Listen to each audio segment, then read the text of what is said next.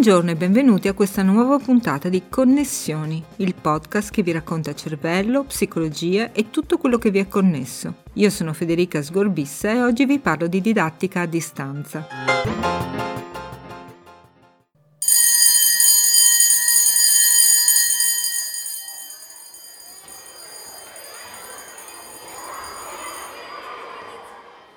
Alzi la mano chi in questi giorni di clausura forzata, avendo figli in età scolare, non abbia incontrato la didattica a distanza. A più di qualcuno, più che un incontro, deve essere sembrato uno scontro.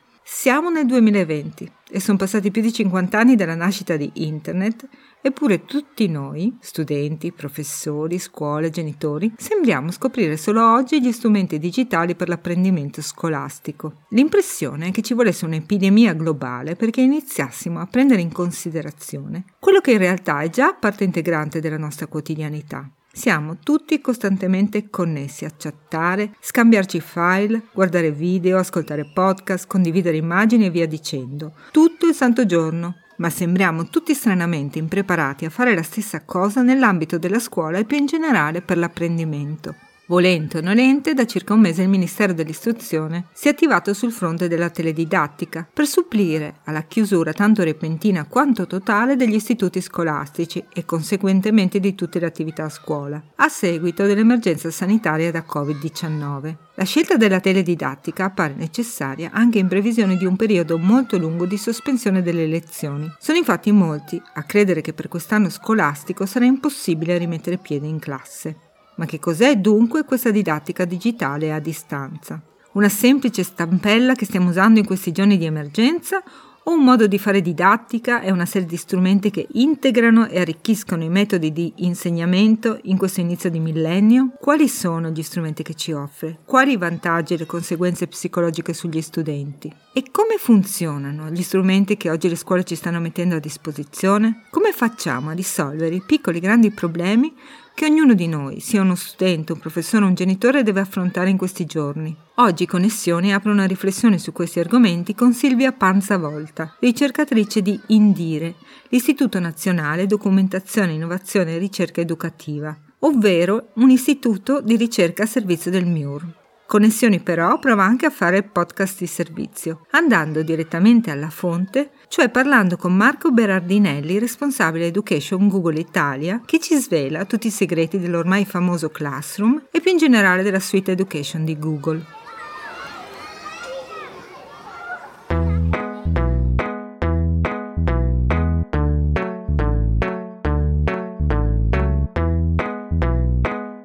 Forse vi stupirà scoprire che Indire, l'Istituto Nazionale Documentazione, Innovazione e Ricerca Educativa, esiste da quasi cent'anni. È infatti il più antico istituto di ricerca facente capo al MIUR. Sono una ricercatrice nell'organico del, di Indire, che è l'Istituto Nazionale di Documentazione, Innovazione e Ricerca Educativa, che è un mm. istituto autonomo di ricerca, però che ovviamente coadiuva il MIUR in tutte le iniziative diciamo, di eh, innovazione eh, del sistema scolastico educativo che sta dedicando delle, delle attività appunto di webinar mh, mm, tenuti da scuole per eh, moderati da, da, noi ricercatori, le scuole stanno cercando, quelle esperte, di sostenere le altre in questa operazione difficile di ripensamento, insomma.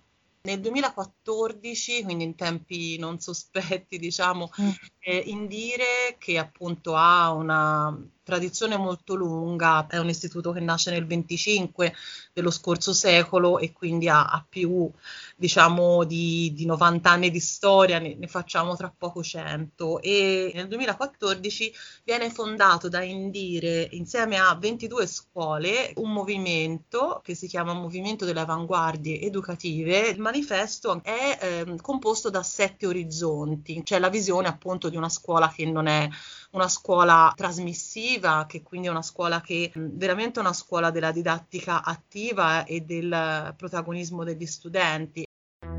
Il digitale, questa parola che a volte ci spaventa e che sembra togliere umanità alle relazioni e in questo caso all'insegnamento. Eppure, Non si tratta che di un nuovo, si fa per dire, potente strumento, una rivoluzione tecnologica. Proviamo per un attimo a tornare indietro nella nostra storia di esseri umani, per provare a mettere le cose nella giusta prospettiva. Più o meno 5.000 anni fa ci fu un'altra rivoluzione tecnologica che ha inciso profondamente nel nostro modo di insegnare e imparare, ovvero la scrittura. Oggi nessuno si sognerebbe mai di scagliarsi contro la parola scritta, rivocando i bei tempi in cui mandavamo giù tutto a memoria e lo trasmettevamo agli altri solo con l'ausilio della voce. Allo stesso modo l'introduzione degli strumenti digitali è un arricchimento culturale dal quale anche volendo non possiamo più tornare indietro. Eppure ancora sentiamo utilizzare questi strumenti nelle loro piene potenzialità. Allora, noi sul tema del digitale, uno degli orizzonti, dei sette orizzonti, è proprio, ehm, era, è proprio dedicato a utilizzare il digitale in maniera funzionale a eh, cambiare il modello didattico che è prevalentemente la lezione frontale, no? Quindi eh, il rischio da evitare in questo, in questo momento è proprio che non si replichi quella didattica, diciamo, erogativa che eh, abbiamo nelle, nelle, classi, che avevamo nelle classi in fila, no? nelle varie file di banchi dove il docente eh, praticamente spiega e tiene, tiene, la palla praticamente per il 95% eh, del tempo e il discente praticamente non, non dice mai niente, non, non è quasi mai in causa se non, eh, se non nelle risposte che dà. One, two, three,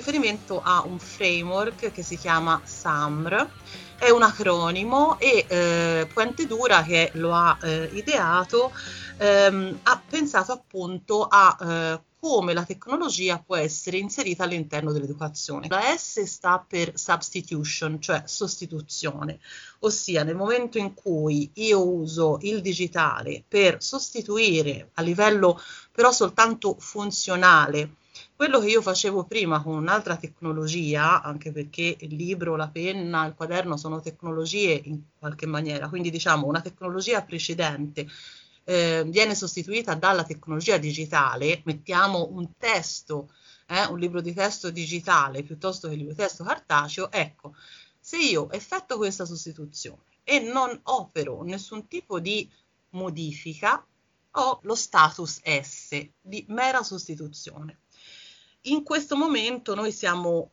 molte scuole sono in questo tipo di, eh, di fase. La A eh, sta per augmentation, cioè aumento. Utilizzo la tecnologia digitale per garantire un elemento aggiuntivo che non ho nella tecnologia precedente. Quindi, ad esempio, se io eh, utilizzo un software che si chiama Read and Write, che è un applicativo che io posso installare al mio browser eh, Chrome, il quale mi converte il testo in MP3. Se io ho degli alunni dislessici che hanno difficoltà a leggere, potrei suggerire di utilizzare questo e quindi ho un aumento, quindi un utilizzo della tecnologia tale per cui io aumento, amplio le opportunità di accesso a quel contenuto. Quando ci spostiamo invece nella parte finale dell'acronimo, cioè M e R, M sta per modification, R sta per redefinition, io ho quello che Puente Dura indica come il punto trasformativo, cioè io a quel punto eh, uso la tecnologia per ridefinire e ripensare, quindi per modificare e ripensare in maniera completamente diversa la didattica. La didattica eh, non è fatta solo di contenuti, è fatta di relazione, è fatta di eh, controllo eh, di quelli che sono eh, i compiti, eh, di quello che è la progettazione, è fatta di valutazione, è fatta di tutta una serie di elementi che se io nell'utilizzo della tecnologia ripenso, sto usando la tecnologia veramente in una maniera eh, diversa. Ad esempio, se io chiedo agli studenti di eh, realizzare un book trailer sulla base di ehm, una lettura diciamo, magari stabilisco un genere che è emerso come un genere che piace ai miei ragazzi e quindi come docente io mi pongo anche in certi momenti in ascolto rispetto a quelli che possono essere gli interessi eh, e eh, appunto le volontà, i talenti dei miei studenti. Quindi do alcune indicazioni come eh, si eh, utilizza magari ecco, la, la, recensione del libro, eccetera, ma deve essere qualcosa fatto attraverso, ne so, un tre minuti di video. Mm. Questo ci fa capire che io nella te- la tecnologia la uso con una funzionalità totalmente diversa rispetto a noi primi esempi, perché eh, non è che io assegno lo stesso testo, mh, mm, lo stesso libro di testo invece che su cartaceo lo do in digitale, non è cambiato niente, sono nella mera sostituzione. Se io invece immagino, e questo è un po' la sfida che forse adesso questo momento tragico ci, eh, ci porta, se noi potessimo in questo momento pensare a modalità veramente diverse, di utilizzare eh, la tecnologia, che non siano una mera sostituzione. Assegno i compiti eh, e dall'altra parte si fanno i compiti. Ecco, questa è una modalità eh, sicuramente non esperta.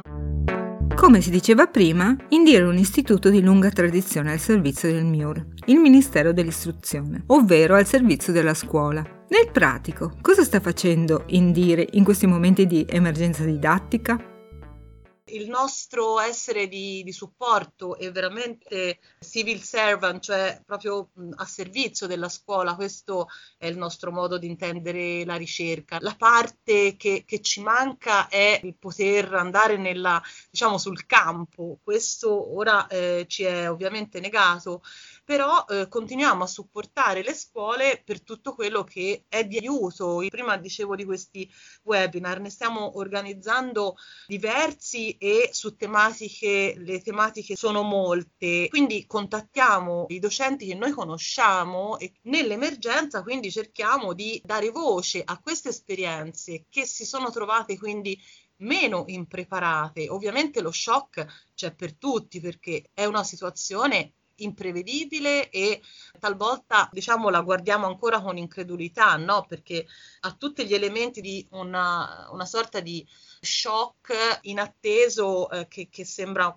quasi un po' un film dell'orrore per certi versi, per cui sappiamo che ci sono delle scuole che, che erano già pronte prima a immaginare una didattica d'aula e anche fuori dall'aula diversa, dove già il digitale aveva una funzione eh, appunto diversa, avanzata e quindi a loro contattiamo, ci pensiamo insieme a loro quali potrebbero essere diciamo i tagli da dare eh, e poi organizziamo appunto con loro questi webinar che si susseguono, sono, ce n'è uno ogni ora per tutto l'arco della giornata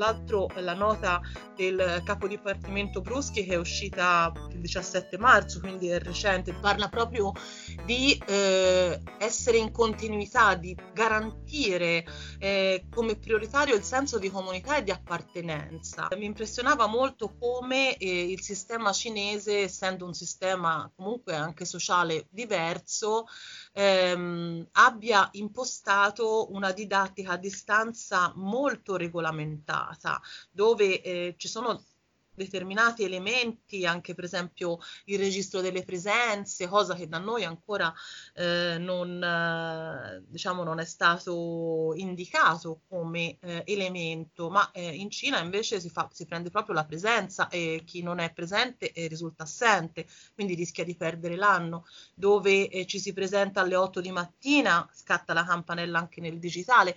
Dobbiamo pensare che alcuni elementi sono fondamentali, è essenziale essenziale preservarli, il senso della relazione. Non può esistere una didattica e prescindere dalla relazione educativa tra docente e discente, tra discente e eh, compagni. La scuola non è solo trasmissione di contenuti, è anche, per certi versi, soprattutto relazione. Oggi vediamo i nostri bambini e ragazzi improvvisamente isolati dal loro gruppo sociale, sia esso quello dei pari, ma anche quello degli insegnanti, della scuola e delle altre loro normali e quotidiane frequentazioni.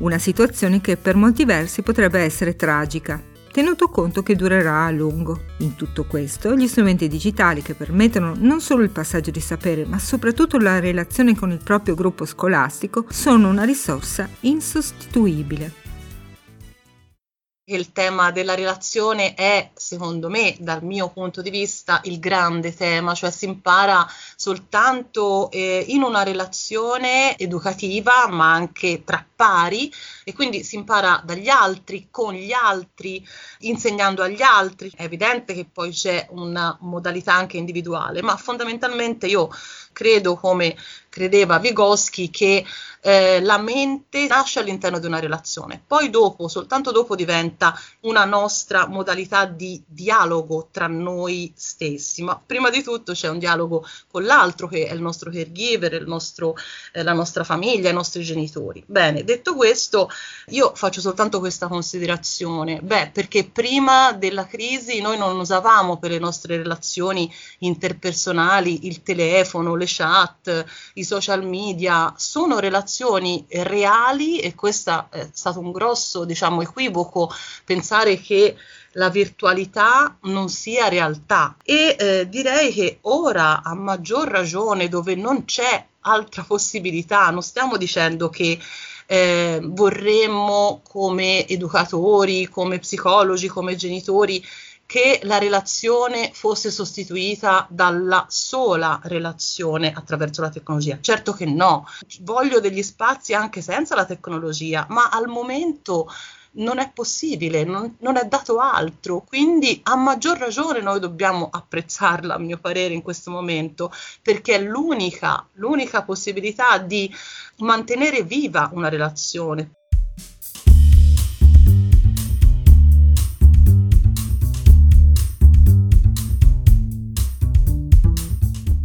Mio ordine, l'ordine degli psicologi, raccomanda infatti proprio diciamo, per superare questo momento veramente di, di stress e anche di diciamo, eh, soggetto a sbalzi di umore in cui eh, si può essere in un momento triste, in un momento più esaltati, magari passare dalla risata al pianto, questo diciamo, è continuamente eh, all'attenzione del, dell'ordine degli psicologi, i quali hanno anche aperto dei servizi, degli sportelli, eh, telefonate, quindi di, di sostegno e eh, quello che raccomandano è proprio di non interrompere le relazioni eh, amicali, familiari, amorose, che eh, invece eh, purtroppo con le restrizioni a livello eh, diciamo di relazioni in presenza, diremo analogiche, sono eh, interrotte. Quindi se restiamo sempre nella dicotomia sul fatto che eh, la tecnologia fa male perché disturba qualcos'altro, beh, eh, se dobbiamo scegliere tra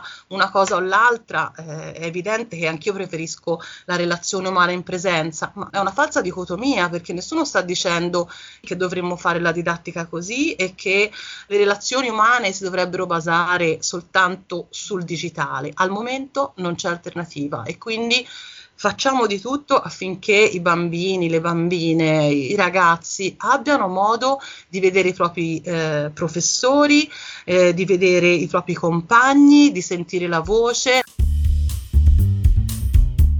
Indire in questi giorni è in prima linea per supportare scuole e professori, ma anche studenti e genitori. Offre un gran numero di webinar, ovvero seminari web, disponibili per tutti, sia in diretta sia accessibili in archivi dove si possono rivedere a piacere.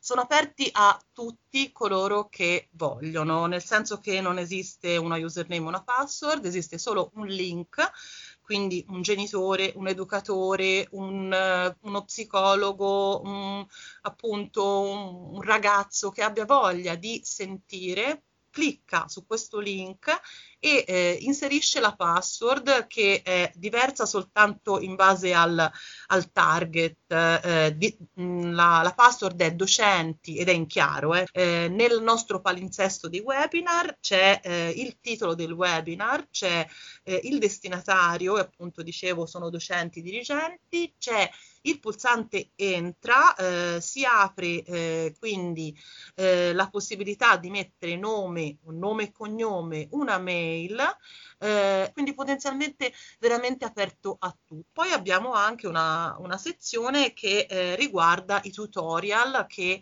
abbiamo eh, recensito, reperito in rete, alcuni fatti direttamente dai nostri docenti. I webinar possono essere anche rivisti, le slide scaricate, quindi se non si, eh, diciamo, se non si può partecipare alla sessione live, che ovviamente offre il vantaggio di poter porre delle domande e poter ottenere quindi delle risposte, eh, però mh, se non si può appunto vedere live abbiamo comunque la possibilità di rivedere la registrazione e di eh, scaricare le slide che eh, lo speaker o gli speaker hanno utilizzato. Thank you, Giuseppe.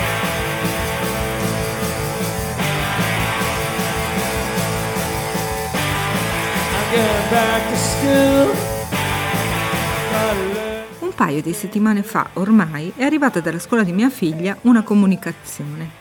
Carissimi genitori, iniziamo a usare Google Classroom, forza e coraggio.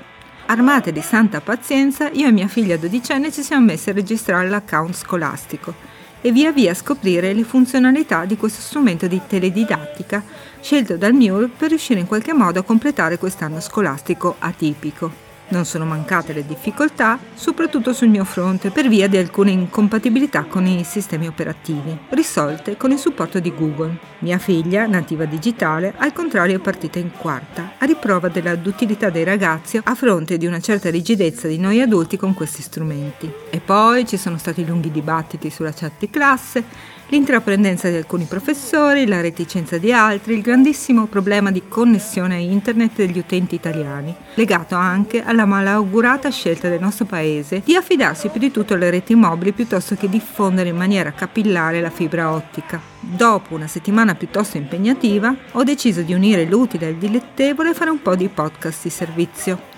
Ho contattato dunque Marco Berardinelli, responsabile Education di Google Italia, che spiega che cos'è la suite di Google for Educational. Beh, allora, la suite Google Suite for Education è appunto una piattaforma che noi consigliamo alle scuole. È in realtà è una, una piattaforma gratuita, esiste già da quasi dieci anni. Prima si chiamava Google um, GAFE, che è Google App for Education, ora si chiama Google Suite for Education, esiste da tanti anni, eh, abbiamo milioni di utenti, studenti, docenti in tutto il mondo. È vero che questa emergenza ha um, portato un po', se volete, alla ribalta eh, la didattica a distanza e quindi eh, è una piattaforma che, eh, di cui si parla molto in questi giorni di, ahimè, emergenza coronavirus. La piattaforma eh, Google Suite for Education eh, si compone di una dozzina di applicativi e consente, come dico spesso io, di fare veramente didattica innovativa.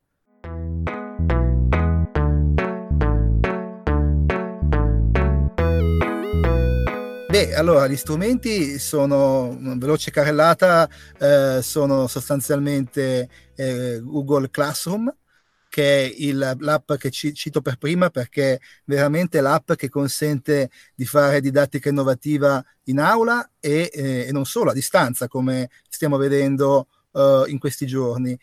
Eh, Google Classroom sostanzialmente è un ambiente sicuro e protetto che consente al docente di poter assegnare dei compiti, assegnare dei task, dei compiti ai propri alunni, alla propria classe appunto, e chiaramente i ragazzi possono svolgere il compito in maniera eh, digitale, naturalmente sia in classe sia in un secondo momento a casa, come avviene adesso ormai già in centinaia, direi migliaia di scuole in Italia eh, oggigiorno.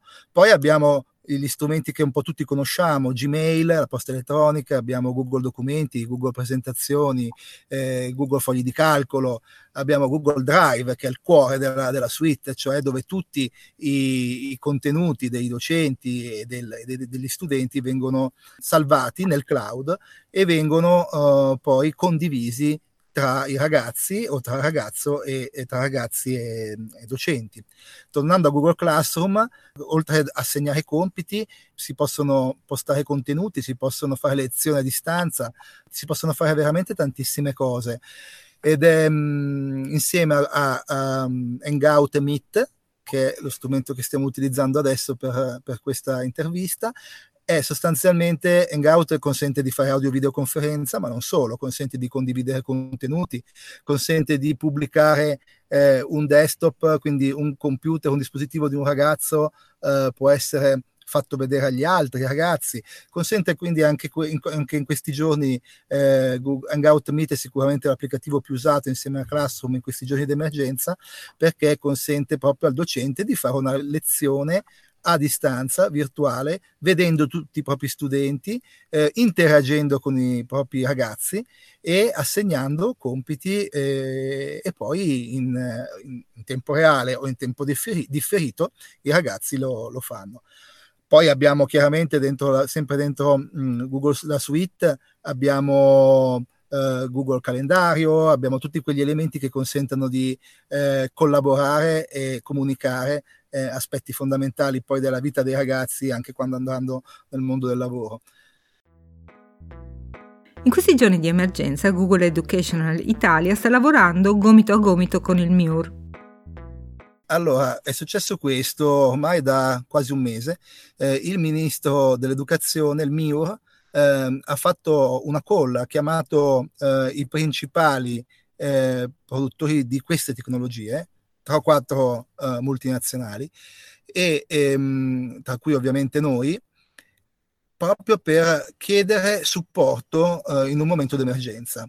io personalmente ho apprezzato molto questa chiamata e eh, ci siamo mossi eh, sia local- localmente a livello locale in Italia eh, come Google Italia, ma soprattutto anche come Google eh, Europa e Google eh, Corporation, ci siamo mossi eh, molto velocemente per fornire al, alle scuole italiane e quindi al Ministero delle, delle, risorse. Cosa abbiamo fatto? In sostanza abbiamo pubblicato sul sito del Ministero eh, le istruzioni per far sì che le scuole si potessero registrare a Google Suite for Education in maniera eh, semplice e rapida. Quindi abbiamo inserito dei servizi eh, con, attraverso due nostri partner, ehm, Google eh, for Education Partner, abbiamo inserito eh, numeri verdi, abbiamo inserito email di supporto, proprio per consentire alle scuole di poter trovare un interlocutore con il quale eh, mh, come dire, mettersi in contatto e registrare la propria scuola. Il Google Suite for Education è gratuita, ma necessitiamo di avere una registrazione da parte della scuola, che è una cosa molto semplice da fare, ma abbiamo voluto comunque dare un supporto eh, alle scuole fac- aiutandoli a registrarsi e aiutandoli poi a, um, a, come dire, ad avere il servizio pronto uh, in pochissimo tempo. Ma in pochi giorni riusciamo a um, diciamo, rendere attiva una scuola eh, con Google Suite for Education completamente installata, pronta per essere utilizzata. Google Education Italia sta anche mettendo a disposizione un servizio puntuale di tutoring per insegnanti e scuole in difficoltà. Allora, premesso che, eh, come dicevo, eh, abbiamo ricevuto veramente, posso dire, migliaia di scuole, migliaia di scuole in questi giorni si sono registrate ai nostri servizi che già erano super utilizzati nella scuola. Eh, quindi abbiamo eh, un servizio di supporto super efficiente. Eh, qualsiasi scuola può dentro il pannello di controllo della Google Suite for Education, in alto a destra, per essere pre- precisi dal punto di vista visivo, c'è una richiesta di supporto e quindi mh, mm, può essere richiesto, noi abbiamo un supporto in italiano 24x7, quindi eh, tutti i docenti possono eh, aprire dei ticket e chiedere eh, dentro la piattaforma eh, chiedere, fare domande, fare domande sia dal punto di vista tecnico che dal punto di vista delle funzionalità dei singoli applicativi. E questo è un, è un aspetto che abbiamo sempre avuto, naturalmente. Eh, la cosa che poi io suggerisco, un ulteriore aspetto che io suggerisco è quello di ehm, andare su YouTube, che è sempre Google tra l'altro, e eh, andare a ricercare, eh, ci sono tantissimi tutorial online in italiano, abbiamo dei, dei teachers, abbiamo dei docenti italiani certificati Google eh, che sono bravissimi e che pubblicano eh, su YouTube una serie di tutorial su veramente tantissimi aspetti eh, di, eh, tecnologici, ma sono docenti e questo è il bello, per cui eh, i tutorial vengono fatti dai docenti per fare lezione. Lo strumento non viene usato con, solamente per le sue capacità tecniche, per le sue funzionalità tecniche, ma vengono associate a questo le funzionalità che servono per fare didattica e quindi è questo il punto di forza e quindi io dico sempre andate su YouTube, digitate, eh, non posso fare i nomi perché sono tantissimi, i, i, i Google Teacher che abbiamo già in Italia eh, e troverete tantissimo materiale. Altra cosa, le community su Facebook, abbiamo Google Suite for Education Italia che è una, una, una community su Facebook molto molto, molto frequentata, abbiamo quasi 10.000 eh, docenti all'interno. Eh, quando un docente pubblica una domanda, tempo 24 ore ci sono già una decina di risposte pronte. Quindi mh, suggerisco social e suggerisco supporto tecnico e YouTube.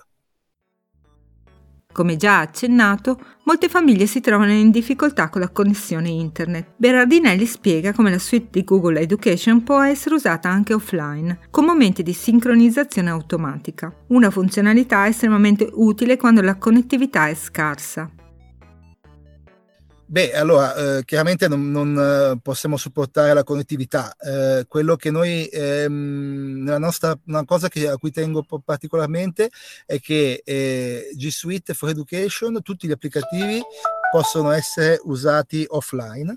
Eh, quindi io posso scrivere un documento, posso salvarlo nel mio drive, posso, fare ta- posso creare una presentazione ehm, senza essere connesso al, a internet, quindi eh, essere, come diciamo noi, offline e dopodiché eh, a un certo momento, appena ho la possibilità di incontrare una wifi e collegarmi a, a internet, tutti i contenuti vengono sincronizzati. Quindi questo per dirvi che la, tutti gli applicativi G Suite possono lavorare offline, eh, quindi il docente quando va eh, si, è in mobilità si sposta da, dalla scuola a casa, non in questo momento naturalmente, ma parlo in generale, eh, oppure se ha dei problemi di connessione eh, a casa propria, può lavorare comunque offline.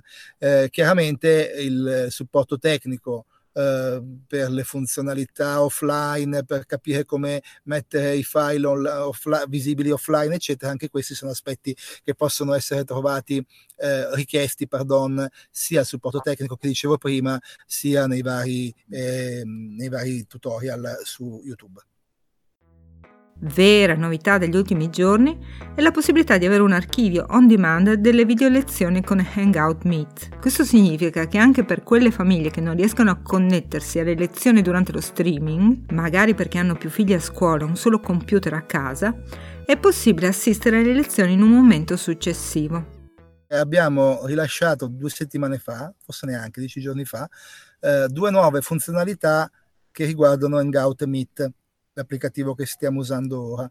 Eh, ovvero eh, fino a poco, due settimane fa non era possibile nella versione Google Suite for Education andare a registrare le lezioni. Cioè, il docente fa una, una lezione tramite Hangout, un'audio-videoconferenza con i propri studenti, proietta un contenuto, fa la vera e propria lezione e purtroppo non era possibile eh, registrarla eh, quindi eh, o il ragazzo lo vedeva in diretta o altrimenti non aveva modo se non attraverso diciamo, la ricerca, l'installazione di altre applicazioni che registrano lo schermo, ce ne sono tante in commercio, gratuite tra l'altro, però chiaramente non tutti sono in grado o capaci di ricercare quelle giuste e di andarle a installare e di utilizzarle. Quindi Eh, per questo motivo Google ha deciso di ehm, rendere disponibile un'ulteriore funzionalità che è quella proprio della registrazione, che è quello che stiamo facendo noi adesso, eh, dentro Google Suite for Education. Quindi il, ragazzo, il docente può registrare tutto il suo intervento, tutta la lezione e come dicevi tu, semplicemente quello diventa un file che viene salvato all'interno di Classroom o all'interno di Drive e eh, rinominato possibilmente mettendo la data, gio- la, la, la tematica di quella lezione e diventa un archivio che è esattamente quello che mi chiedevi. Berardinelli chiude con l'augurio che da questa emergenza possa nascere qualcosa di buono, almeno sul fronte della digitalizzazione della scuola e del lavoro. Sì, concordo pienamente. Io credo che dopo questa emergenza, una volta che sarà passata, ci auguriamo presto, questa emergenza, ehm, la scuola e non solo la scuola, perché anche il mondo del lavoro, se vogliamo dirla tutta, cambierà.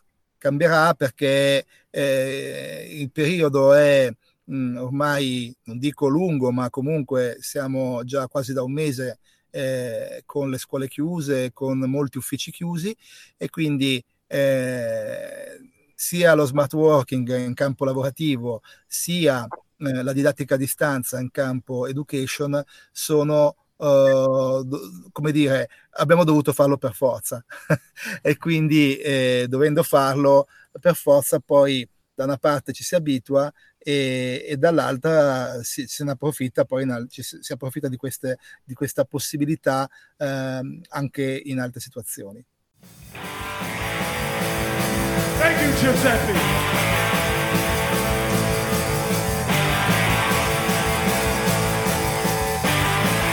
Going back to school. Gotta learn something new. Gotta educate myself. Maybe write a little poem for you. I'm going back. I'm going back. Per questa puntata è tutto. Vi lascio il link a risorse e approfondimenti dove trovare webinar e altre pagine di supporto alla didattica a distanza nel testo associato al podcast. Vi ricordo che se questa puntata vi è piaciuta potete fare like alla nostra pagina Facebook che trovate cercando Connessioni Podcast. Potete ascoltare Connessioni su SoundCloud, Spreaker, iTunes e Spotify. Se avete domande, richieste e semplici curiosità, scrivetemi sui social di Connessioni. Vi rinnovo l'appuntamento alla prossima puntata. Un caro saluto da Federica Sgorbissa.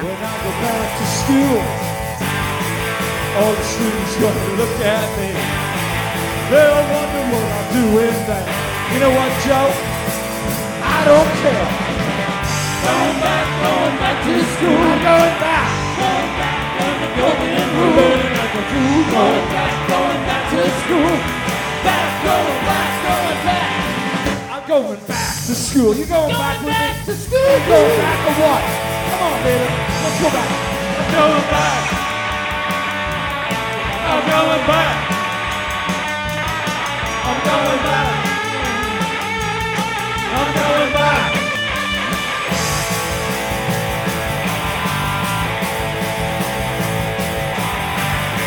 I'm going back to school.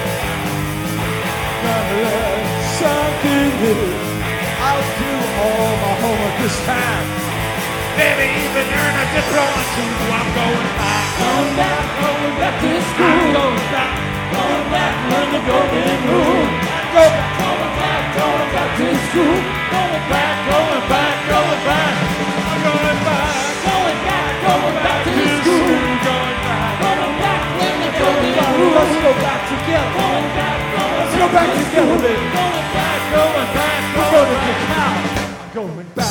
back school, back at the cow, Illinois, the university, Professor Tingley.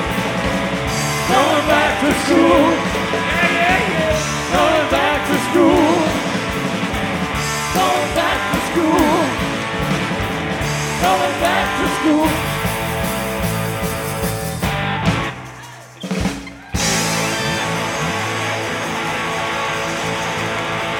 Joe Bonomo to Cal. The turnaround, Joe. Come here.